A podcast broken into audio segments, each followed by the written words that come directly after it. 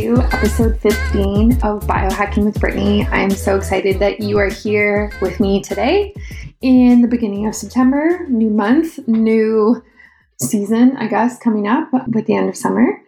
And yeah, I'm just happy that you are here joining me and ready to listen to this episode, which is so different from what I've put out so far. So on the podcast today, we have Elizabeth Clark, who specializes in medical astrology and basically takes her health expertise and education and combines it with the earth cycles and zodiac and all of the woo-woo things that are kind of a part of wellness and health, but in a very educational and scientific way.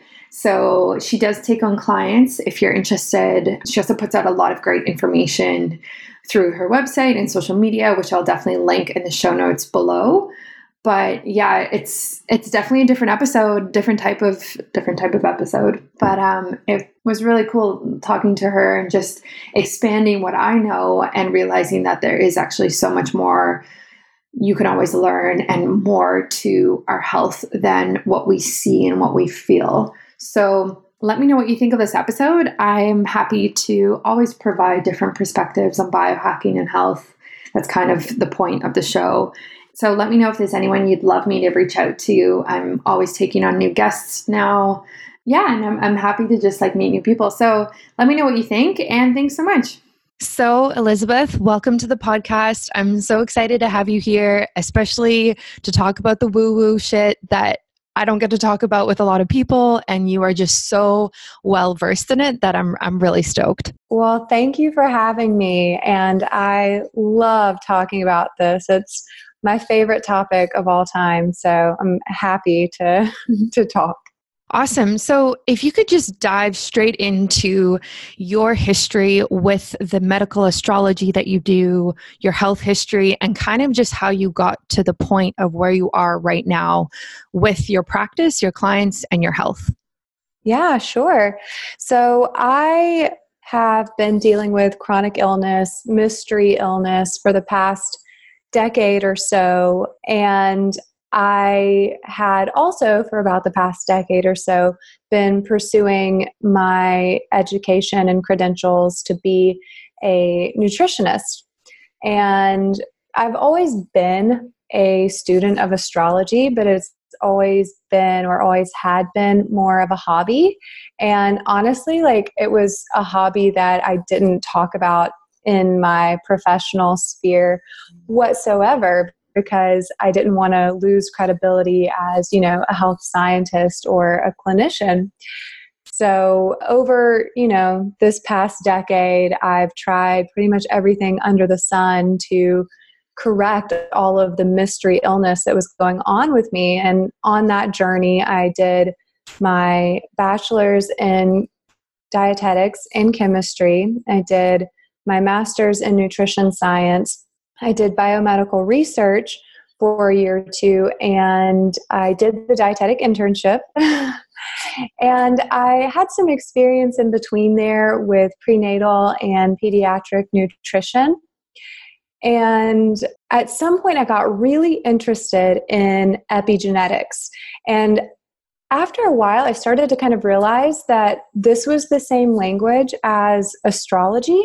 And I hadn't really developed, my idea about that fully until I had finished my master's. I had, taken a proper epigenetics class and a couple of semesters of molecular biology and a couple of semesters of bioenergetics. And I could really understand the basics of epigenetics, not just, the methylation pathway kind of mainstream skimming the surface of it. And I eventually did heal my mystery illnesses using epigenetics and bioenergetics. And I focused mainly on PGC-1 alpha, the self-healing mechanism. Everybody has this gene, and it produces a protein called PGC-1 alpha, and it controls your metabolism, how you age, your blood sugar, your circadian rhythm, all of the good stuff that, you know, self-healers and biohackers are really in pursuit of mastering. So I had gone through this journey of healing myself and, you know, getting these credentials and understanding, you know, the science behind all of this. And I was in my last rotation of the dietetic internship, and I had gotten exposed to mold again, which was really, you know, one of my big sort of kryptonites. And I had been exposed to it for about 5 weeks before I really got sick. And the turning point for when I got really sick was watching a documentary about people with invisible kind of mystery illness, and the psychological trauma that I had never dealt with from being a chronically ill person that nobody believed and, you know, your life is just falling apart, came back up, and it activated my susceptibility to illness. And so the last 5 weeks of the internship, I spent chronically ill again. So I went through the process and healed myself again, and realized that I'm never going to be healed until I focus on my subconscious and all of the things that you don't learn how to do when you're trying to become a practitioner or a clinician or whatever. And the only way I knew how to really approach that was through astrology. So I really got into more of the sort of like biohacking my shadow and my subconsciousness with astrology, whereas before it had been kind of a hobby that I used for, like, you know, compatibility with people and predicting things and that sort of thing, which eventually led to the realization that there's something called medical astrology. And I just learned everything I could. I practiced on my own natal chart, then I practiced on some friends' natal charts, and I started realizing that not only is epigenetics and astrology kind of the same language and the same framework, but because I understood both, I could see certain epigenetic things in a natal chart. So I started doing it with my clients, and what I was able to find was stuff that I could quantify and then actually validate with their, like, 23andMe results and blood work and things that I had no knowledge of before looking at their natal chart. I could see these things and then confirm them in real time and then implement clinical interventions that actually worked based on partly, you know, medical astrology. It's more of a screening tool than anything. Of course, you know, I don't diagnose people, but it has definitely been a crazy journey to get to this point. So now what I do is work with self-healers one-on-one. I also have a fully digital program, but for the most part, what I do is one-on-one, and then my self-healers also work through the digital program as well. And I'm just teaching them the 8 evidence-based ways to activate your self-healing mechanism. I'm teaching them how to, you know, biohack their shadow and their mindset. And I use esoteric herbalism.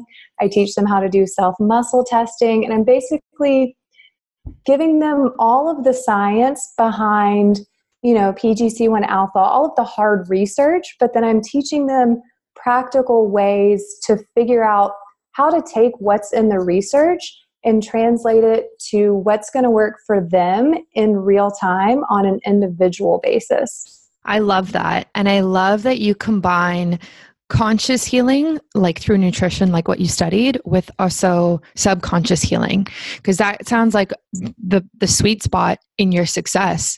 So for those who just don't know, like, what is epigenetics, just taking a step back, and what can we begin to do in order to activate that self-healing mechanism that you talk about?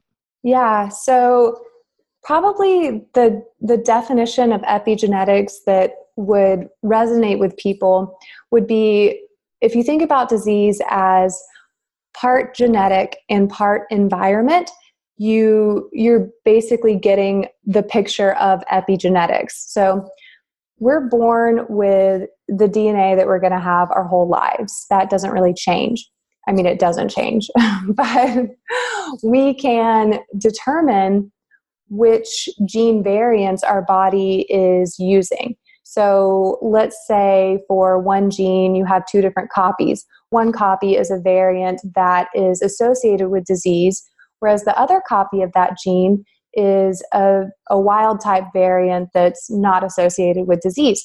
Well, your environment is what will determine which one of those copies basically that you're using. So your environment will either activate disease or it will turn off disease. And in the case of PGC-1 alpha, you are activating, you know, better sleep and sort of reverse aging and all of these like really, really like prized characteristics for your health.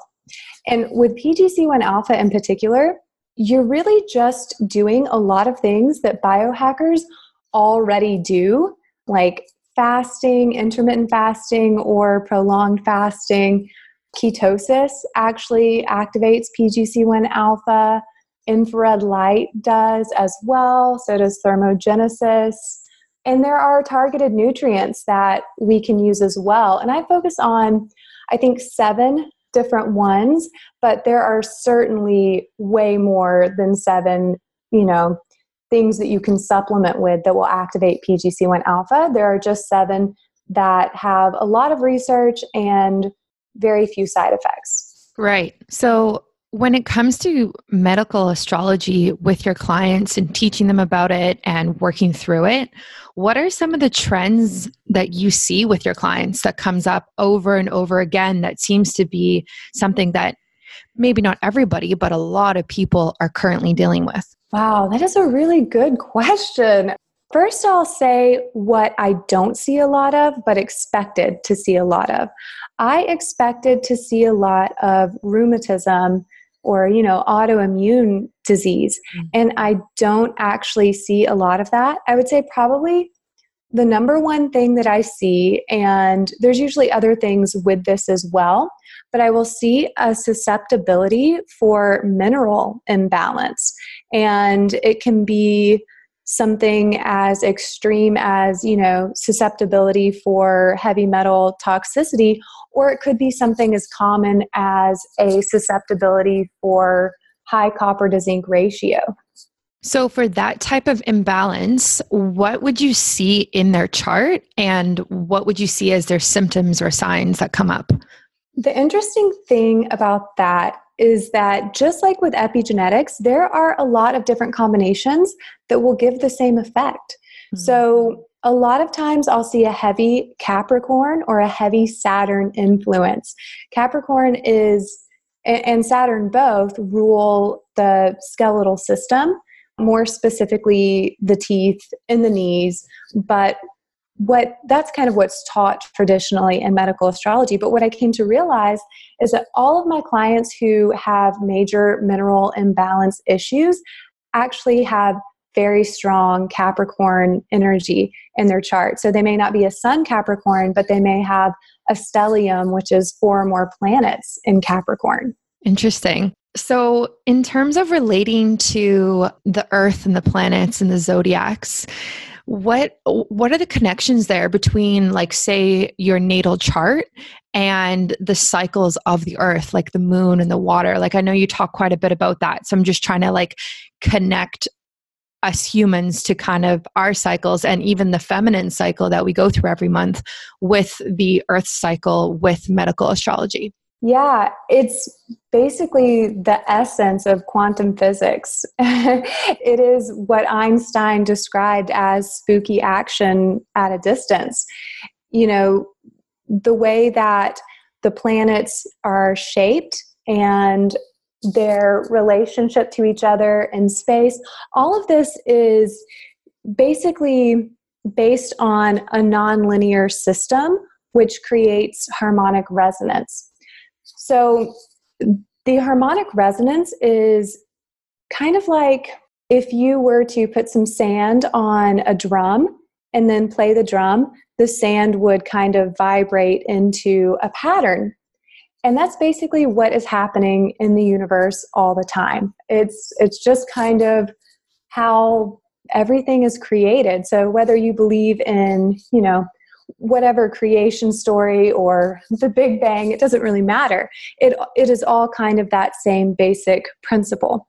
So as, you know, the planets and the luminaries and everything is moving in the sky, because it is a nonlinear system, which means, you know, these patterns can be broken down into, you know, angles and ratios, but they're not really equal ratios, if that makes sense. Yeah.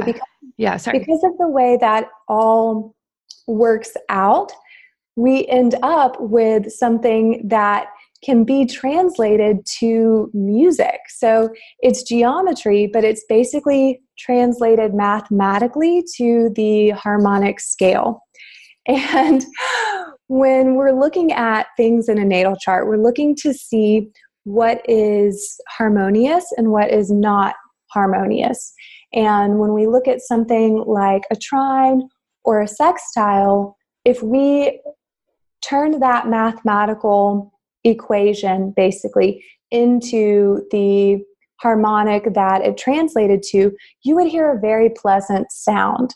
Whereas with a square or an inconjunct or an opposition, it wouldn't sound as nice. And that's really the basis for it. It's trying to kind of quantify a sound that we actually can't hear as humans, but is existing all of the time. Wow. It's pretty amazing how everything is so connected like that. And it's pretty mind-blowing when you have somebody like yourself describe it, and then you can kind of start to see these patterns and see these relationships that you might not have noticed before. So in terms of like, if a listener was curious about this and wanted to start to tap into these types of ideas and the subconscious for healing, like where do they start, and like what can they do today that is affordable and both and also like accessible to them in order to tap into this type of healing? Gosh, I would say the easiest way to do it is to find an astrologer.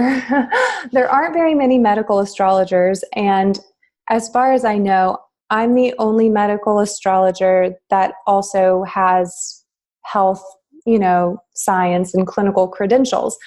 But you can also just learn, you know, the basics of astrology, or, and I'll tell you, this is like my favorite resource of all time, you can YouTube what you don't know. And I guarantee there's a video on YouTube about whatever it is in your natal chart you're trying to figure out.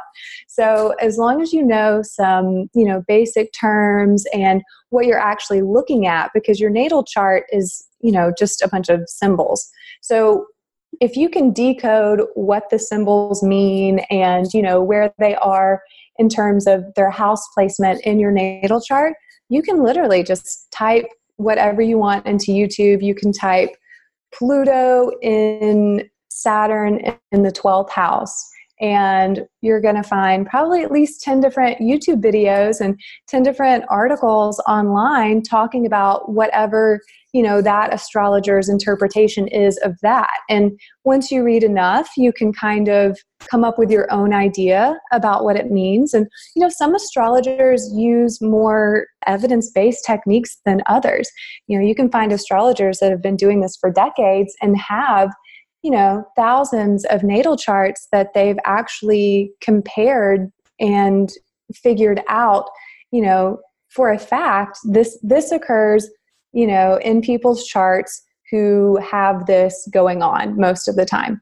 So yeah, honestly, Google and YouTube are really great resources for astrology. You just have to first figure out what you're looking at in your natal chart to be able to search it in actual words. And I have one course that is intro to astrology that basically just teaches you that, planets, houses, and the zodiac signs.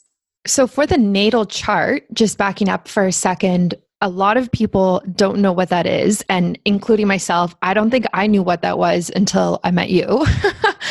So The natal chart is basically just taking where you were born, at what time and what date, and then figuring out where the planets were aligned during that time. Is that correct?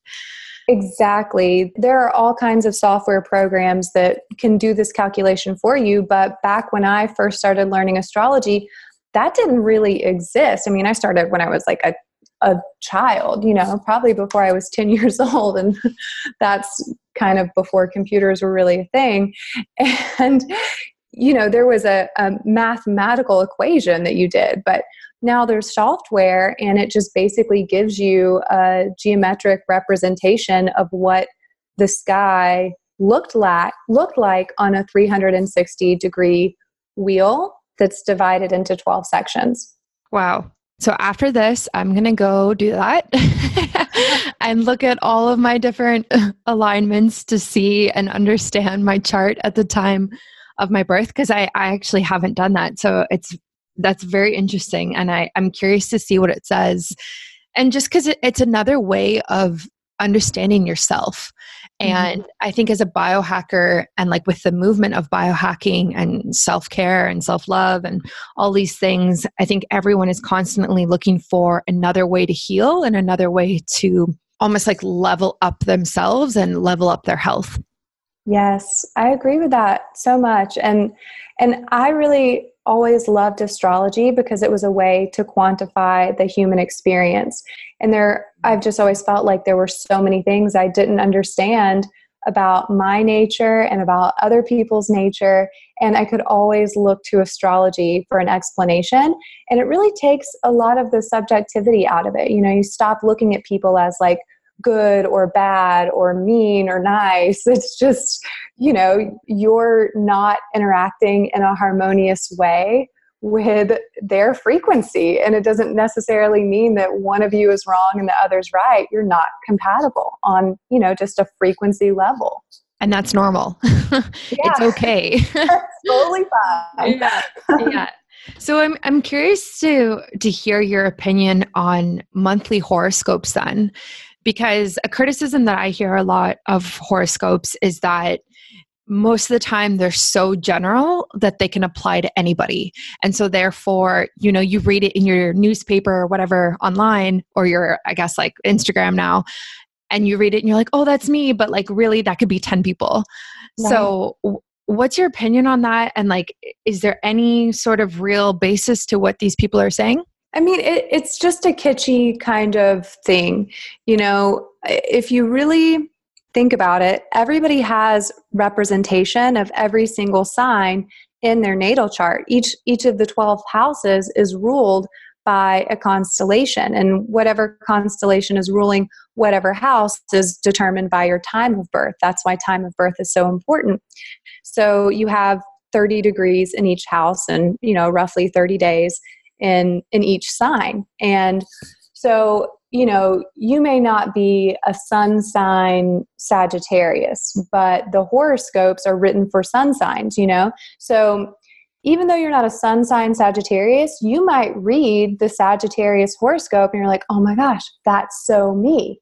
Well, you have something in Sagittarius. It's just not your sun sign. So, you know, you can make it fit for sure. And, you know, the signs all have, you know, various things in common too. So, I mean, it's not accurate to just go by your sun sign. And a lot of people don't even identify with the description of their sun sign, because really your moon sign is what you would identify yourself as. So the sun sign is kind of, you know, the main sign that everyone talks about. Your moon sign is sort of your emotional nature, but it's also how you view yourself. And then your ascendant, which is the, you know, the last of the three sort of main signs that you have. Your ascendant is how other people view you on first impression. So like I'm a Taurus ascendant, and when people first meet me, they think that I'm kind of like reserved and shy and down to earth. But my moon sign is Pisces, which is like totally like head in the clouds and like dreamer and not at all down to earth. So I would never describe myself as down to earth, but somebody who didn't know me and just met me probably would. And your sun sign is? It's actually Sagittarius. Sagittarius, huh? That's funny. Yeah, I'm going to look into it. My sun sign is a Virgo, and which has always been interesting to me. But I mean, like I said, I don't know enough about it. But I've honestly, in the last year, I don't know what it is. I guess it's just through social media and like different podcasts I listen to. I've really started tuning into these types of like discussions, and I'm very curious about it now. So in relation to that, like something I hear a lot about is the Saturn return, especially in a female's life. So yeah. From the little that I know about it, it's usually happens around the age of like 27, I think. And it has to do with a certain, like I guess Saturn coming around again, the earth, like listen to me talk. I have no idea. No, you're doing a great job. But I know it has a lot to do with like self-reflection, and it can bring on a lot of change for females. So I'd love you to just like dive into that and like educate us on it. Oh gosh, I would love to. Saturn return is one of my favorite topics. Saturn in general is one of my favorite topics. So Saturn is the last planet visible to the naked eye. So for a long time, we didn't know there were any planets past Saturn. So ancient civilizations, even before religion existed, had a really prominent idea about Saturn in their rituals for fertility and basically all kinds of things. I mean, Saturn's symbol is kind of like the Christian cross, but with a tail. So, you know, this existed before religion. So Saturn is like, to me, just like this huge influence on civilizations going back tens of thousands of years. But Saturn takes 30 years to make a full orbit. So it will be roughly 30 years before Saturn reaches the exact same degree it was in the sky when you were born. And that is your Saturn return. You have sort of a window of time though, because Saturn moves so slowly, you have about a 4-degree orb. So let's say you were born with Saturn at 8 degrees of Capricorn. Well, you have 4 degrees on either side of that where Saturn can transit and it's still really affecting you, which translates to about, 1 to 3 years. So most people's Saturn returns do start around 27 and end around 30, but I've seen some people whose Saturn return was less than a year. And Saturn has sort of this rap for being the tough taskmaster of the zodiac. So, whether you impart a masculine or a feminine energy to Saturn, and really according to ancient civilizations, it actually has more of a feminine energy. So it would sort of be like the grandmother who's like giving you, the tough advice that she's learned through her experience that you don't want to hear and you're not going to listen to it and you're going to find out the hard way. And that is the essence of your Saturn return.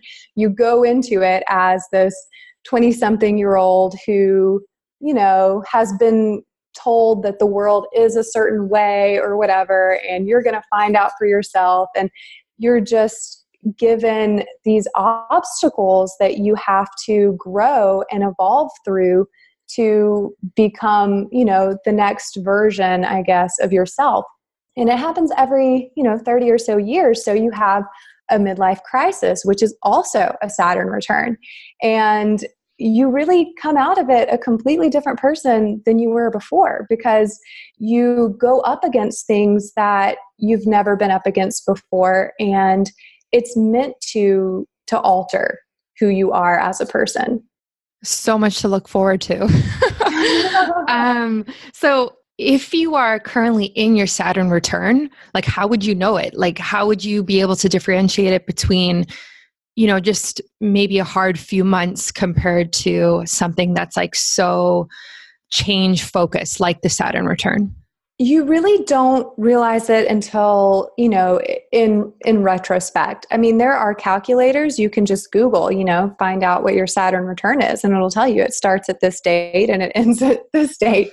And, I didn't know that until after mine. But when I looked at it, it started when I started grad school, which was absolutely the worst and most challenging experience of my life. I grew a lot from it, but it ended the month that I had ended my first major treatment program for all of this mystery illness, where I actually felt like for the first time in a decade, like I was doing well and I had, you know, figured it out and was quote unquote cured. So my Saturn return was just full of, you know, hard lessons and disappointment. But when I look back to who I was before that, I was like, oh my God, I'm an idiot. Like I was such an idiot back then. And now all I know is that there's so much I don't know. Whereas before, you think you know a lot. And a lot of people go into their Saturn return saying stuff like, oh, well, I had a really, you know, rough past couple of years, can't be worse than that. And it's like, that's the thing. Like Saturn return is going to change that perspective. You're going to learn after that, that it can always get worse. So knowing that, like, is there anything we can do to kind of help us through it, or not necessarily end it sooner? Because obviously you can't really do that, but just kind of like healing mechanisms to help us get through that day-to-day struggle that a lot of people actually tend to go through. I would say just knowing that it's going to pass, you know, like just knowing that's not going to be your life forever. You know, like for me, like I really had this belief that I was not going to be chronically ill forever. And, you know, before I knew it, it was over. And really, that's probably the best advice I have, you know, because once you can kind of understand that it's something that is temporary and necessary for your evolution, you can go with the flow a little bit more. And honestly, that's a big part of what the Saturn return, I think, is supposed to teach you, you know, to go with the flow and to not, you know, not get too bent out of shape, because everything is divine timing and everything serves a purpose. Right. So does it look any different between males and females? Like, does it appear differently, or do males and females react differently to it? Or is it like pretty much similar situation across the board? You know, I would say everybody's Saturn return is so unique that it would be hard for me to kind of break it into gender. But I will also say that I don't really have many male clients. So personally, I don't have a lot to compare. Yeah, fair enough. I feel like it's a very female-dominated area currently. Right. But I just tend to think that, like, that's life. Like, for us, we're like, what's the meaning? Yeah, that's so true. Always looking for something more, something deeper. Yeah. So I would love you to get into esoteric herbalism and kind of what that is and how that ties into all of this.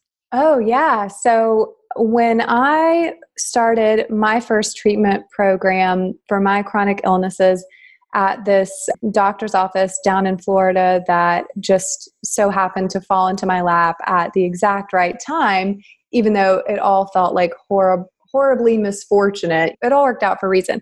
When I first started my first treatment plan there, I was muscle tested for, you know, various things. And I also had about $3,000 worth of lab work done, you know, as well. But the muscle testing was used to confirm things that lab work can't really tell us. So one of the findings of the muscle testing that really was, you know, difficult to confirm through any other means was that I had chronic reactivated Epstein-Barr virus.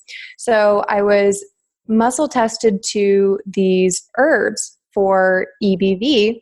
And I did, I think it was 17 or 18 days on, then that same period off, and then the same period on. So it was 2 rounds with a break in between. And it was so game-changing for me. I was doing all these other things that activate PGC-1 alpha, like intravenous ozone therapy and infrared steam sauna with ozone. But really, those herbs had such a big impact on me. I had no idea that you could have chronic reactivated Epstein-Barr virus. And I had no idea that I had it. And it was just, it was so crazy to me that doing just this little like herbal protocol could have such an impact. So I, later on when I started my web-based private practice, I thought about that and I was like, you know, I have a lot of self-healers that probably do have these like latent, chronic, viral, bacterial, fungal, parasitic infections. And, you know, I don't have a good way to really approach that, you know? And I was like, well, how did I approach it on my healing journey? Okay, it was those herbs. So I realized I'm a clinical practitioner now. I can probably find those herbs and prescribe them to my clients. It was just like this light bulb moment, like, oh my gosh. So I Googled it, Monastery of Herbs. And sure enough, you know, if you are a licensed practitioner, you can use this. So I got in touch with the guy, and turns out it was so much more than just some herbal protocol that you do, you know, 17 days on, 17 days off or whatever. It's actually, even though a lot of these herbs that are in the various blends have, you know, antibacterial or antiviral properties, they're really intended to work on a bioenergetic level, not just like a go in and kill everything kind of, you know, mechanism like an antibiotic or something like that would be. And the guy, it's a one-man operation. It's an actual monastery. He's been in business for like 60 years. And it's just him and like two part-time employees. They pray over these herbs all day, every day, until you order, you know, one blend or whatever. And they go and they make the tinctures and the little capsules, and they ship it out the same day. And they even have these like little prayers that you're supposed to say when you take the herbs. And I didn't know any of that when I took them, and they still worked. But, you know, it was really interesting to me that there was this whole backstory to it, and that, you know, maybe they were working for a completely different reason than what I assumed.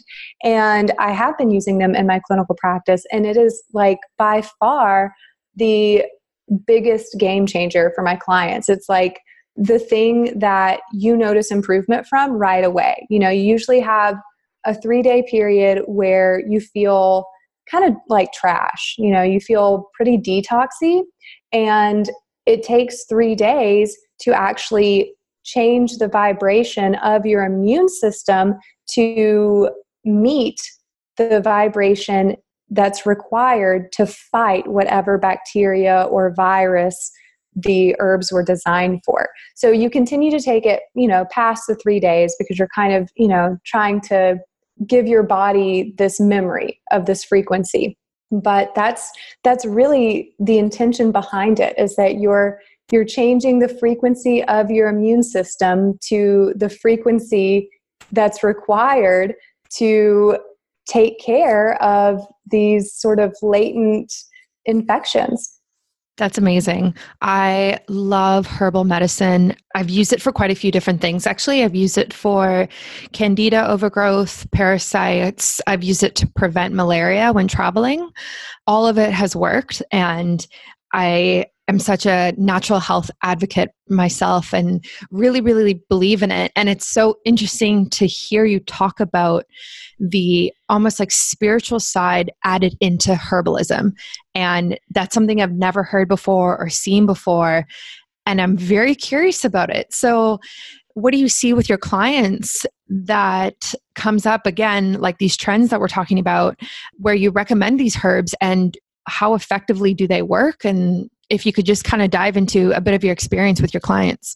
Sure. We do muscle testing. So I teach my clients self-muscle testing, and I do distance muscle testing. And this is where, you know, kind of the woo-woo stuff comes in, if esoteric herbalism isn't, you know, woo-woo enough. But we don't always have a quantitative diagnostic measure for things.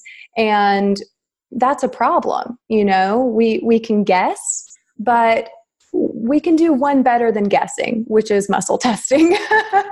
So, you know, muscle testing is subjective. It's not meant for diagnostic purposes.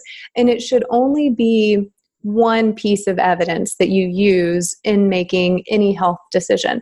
So we look at symptoms and we do muscle testing, and then we can kind of, you know, we can take a leap of faith, which is slightly better than a complete guess in the dark, and say that, you know, you do have these symptoms, you did muscle test well to this herbal blend for, you know, whatever. So, well, you know, maybe you should take it. We'll see what happens. Nothing bad, you know, is going to happen necessarily, because it's not like taking something like an antibiotic or, you know, an antiviral. There's not really that sort of side effect from it. You're not, you know, you're not going in and tearing anything down. So we'll do the distance muscle testing, which is where they have to give the universe permission for me to muscle test for them through my body. So I will self-muscle test, but I'm asking for an answer for them, basically. And I'll write down what I get. All of my samples are in little vials, and they're numbered, and I didn't even number them. So someone else numbered them. So for the most part, it's double-blinded. I will take the ones that I got a yes to and some things that I got a no to, and then I'll take some other alternatives that could treat those same things. So let's say I got a yes to an esoteric blend that would treat a microscopic parasite. So I'll include that in this package to my self-healer that I mail them. And I'll also include a totally different treatment for a microscopic parasite. So theoretically, if they have a microscopic parasite, they would test yes to both things, and then we can decide, you know, which is the best route for them. So I'll mail them these numbered, you know, samples, and then they'll self-muscle test, and then we'll kind of compare what results we get, and we'll figure out what the body wants to address first. Because you could get a yes to, you know, 10 different things, but you're not going to get a yes to taking all 10 things at once. You know, your body is sort of like Jenga in a sense. You don't want to just pull out a random block, and you don't want to pull out all the blocks at once. You want to pull out the block that needs to come out first so that the whole system doesn't crash. So that's kind of the process we go through. Then once we've determined what they would probably benefit from taking and, you know, what they should try first, we'll order the herbs and they'll take it. They go through a little detox period. Then on like day 4, they feel amazing and they do the break, and then they take the second round. And that should be, you know, all that it takes, unless they go through a period of severe physiological or psychological stress and the immune system sort of, you know, lowers its frequency. Then you may have to do another round, but you should be able to go a year or two at the very least without having to do, you know, another round. And what happens a lot of times after you do the first round is that we can go back and re-muscle test for all of the things they got a yes to before they did any herbs, and they won't get a yes to all of those things. You know, they might not get a yes to any of them at this point, because the immune system is elevated to a point where it can, you know, I don't want to say fight, but it can balance, you know, it can bring your body back into harmony. So it kind of has this like crossover effect into other areas of your, you know, the ecosystem of your body. That is like so thorough. I love that. And it makes sense of why it's working, because you are just helping from so many different levels. And you're also looking at the root cause of what's going on. You're not just, you know, kind of taking the symptoms and the signs and then trying to heal that with herbs, right? You're really getting to the nitty-gritty of what's going on in your clients' health and in their bodies. So thank you so much for coming on the podcast. It's been amazing to talk to you and go like super, super woo-woo with you. Where can the listeners find you and connect with you? And if they want to book online with you, where do they do that? Well, Instagram is the social media platform that I'm the most active on. And most people find me that way on Instagram. I'm experimental_Betty. You know, people always feel free to DM me and I always respond to my DM. So that is a really great way to get in contact with me and get kind of, you know, familiar with my style. But to book like a free 15-minute discovery call or an esoteric herbalism consult or a astrology reading, you can actually go to epinutritionist.com. So it's like EPI as in epigenetics and then nutritionist, all one word. And you'll go up to the bar at the right-hand corner and you can click book online. And then you can choose, you know, whatever you want to do. Most people will book an astrology reading and then they'll book a different astrology reading and then they'll enroll in the self-healer program. So there's a variety of things that people can do to kind of dip their toe in and see, you know, what it's like to work with me before just committing to like a big thing. That's great. That's a great way to get started. Yeah, thank you so much for coming on. I really hope the listeners connect with you, and it's just been such a great time to chat, and I've learned so much from you. Well, thank you for having me. I love talking about this stuff. Thanks so much for listening. I love learning new information about health and wellness and anything woo-woo. I feel like I just always have so much to learn from the guests that I bring on, and I hope you guys learn a lot as well.